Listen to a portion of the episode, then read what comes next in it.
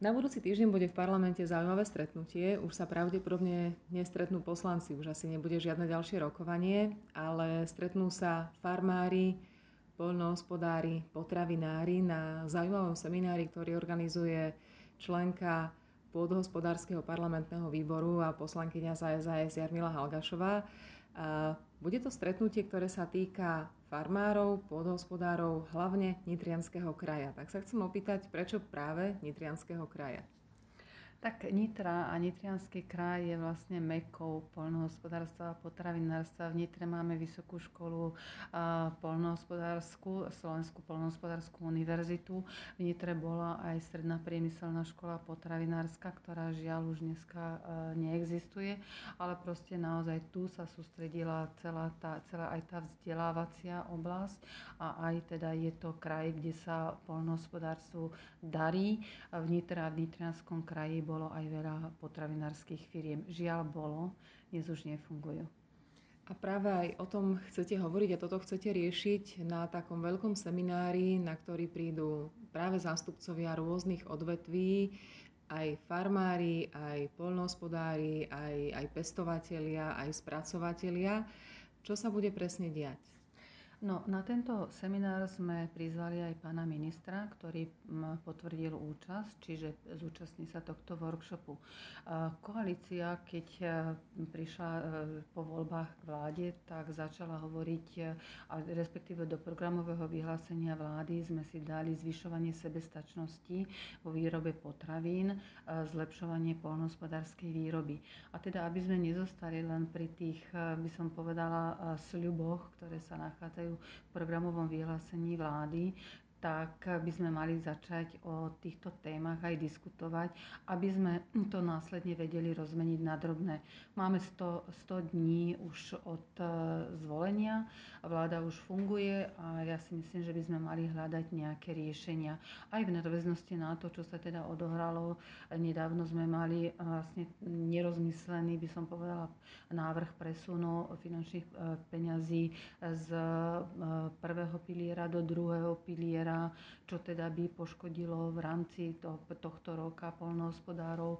Teraz vlastne prežívame ďalšie obdobie, kedy sa vlastne navyšujú, robia dodatky k nájomným zmluvám v rámci Slovenského pozemkového fondu a, a poľnohospodári s tým nie sú spokojní. Čiže uh, ja si myslím, že je treb, potrebné si sadnúť za ten okrúhly stôl, poľnohospodári, potravinári, ale aj, aj tí ministerskí, tá, tá výkonná moc a samozrejme aj poslanci, aby sme sa vedeli dohodnúť a vedeli si porozprávať, čo je dobre a čo by pomohlo celému tomuto sektoru. Farmári a poľnohospodári to nemajú ľahké, pretože jednak majú teraz úplne plnú sezónu a sú asi nepretržite v práci a takto to do konca leta nebude iné. Bol dlho suchý rok a navyše to, čo sa týka zamestnávateľského prostredia, tie problémy, ktoré majú všetci zamestnávateľia, oni pociťujú tým viac, že majú problémy so sezónnym zamestnávaním, že majú obrovské finančné náklady veľmi často. Čakáš aj to, že budú pomerne kritickí na tomto stretnutí? Že vlastne tie predošlé vlády im dvakrát v ústrety nevychádzali? Oni sú kritickí, nie že budú, oni už sú aj teraz kritickí, pretože veľmi citlivo vnímajú jednak to, čo sa, čo, to, čo sa dialo za posledné roky, nemôžem povedať, že len dvanásť rokov, a naozaj v týmito voľbami vložili vlastne veľkú nádej. Oni majú obrovské očakávania od tejto novej vlády, najmä teda vo vzťahu k tej nulovej tolerancii, ku korupciu, ktorú sme avizovali, k transparentnosti, že všetko bude, bude prebiehať, bude zverejňované, že peniaze budú rozdeľované transparentne a spravodlivo.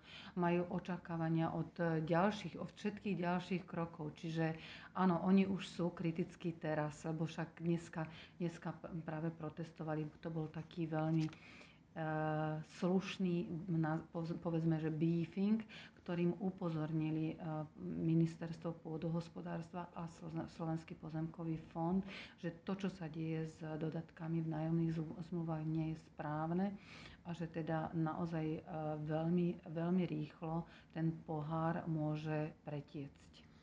Problémy, ktoré sme pociťovali v posledných rokoch v tomto sektore, boli naozaj najmä s prideľovaním dotácií. A Európska únia je štedrá aj voči Slovensku, len tie peniaze sa strácajú. A neustále čelíme rovnakému problému. Vyváža sa od nás surovina a dovážajú sa hotové výrobky. Samozrejme, oveľa drahšie. Slovensko bývalo farmárskou, poľnohospodárskou krajinou. Dnes ako keby tie polia prestávajú úplne slúžiť, alebo teda prestávajú byť takú, takým tým bohatstvom tej krajiny. Skúsiš mi to uzavrieť tým, že čo také najzásadnejšie sa chystá možno v najbližšom pol roku, roku, čo by mohlo práve poľnohospodárom, pôdohospodárom pomôcť? Určite by im pomohlo znižovanie daní. Takže a, a, a všetkých poplatkov a začanie, za, začať výko- a robiť pozemkové úpravy, teda to sceľovanie pôdy. To je naozaj ten najzásadnejší problém. Musíme sa zaoberať závlahami, zavlažovacími systémami. Samozrejme, že nie na území celého Slovenska, ale práve v, tomto, v týchto regiónoch, ako je Nitriansky, Novozámocký kraj, kde, ktoré sú e, predurčené na to, aby sa pestovalo tu na ovocie a zelenina. Čiže vytvárať podmienky na to, aby sa začala, začalo pestovať ovocie, zelenina, teda také plodiny, ktoré sú náročné na ľudskú prácu, čím sa poskytne zamestnanosť a čím sa poskytne aj surovina pre spracovateľský priemysel. V neposlednom rade naozaj okrem toho, že budeme šetriť peniaze poľnohospodárom a potravinárom formou tých znižovania daní a odstraňovania byrokracie, je potrebné tie peniaze, ktoré prídu z Bruselu, rozdeliť rozumne a spravodlivo nielen poľnohospodárom, ale aj potravinárom, pretože bez potravinárskeho priemyslu budeme stále vyvážať tú kvalitnú poľnohospodárskú surovinu do zahraničia a budeme do, dovážať už viac ako osemsto kamionov denne potravín na Slovensko a to určite chceme zastaviť.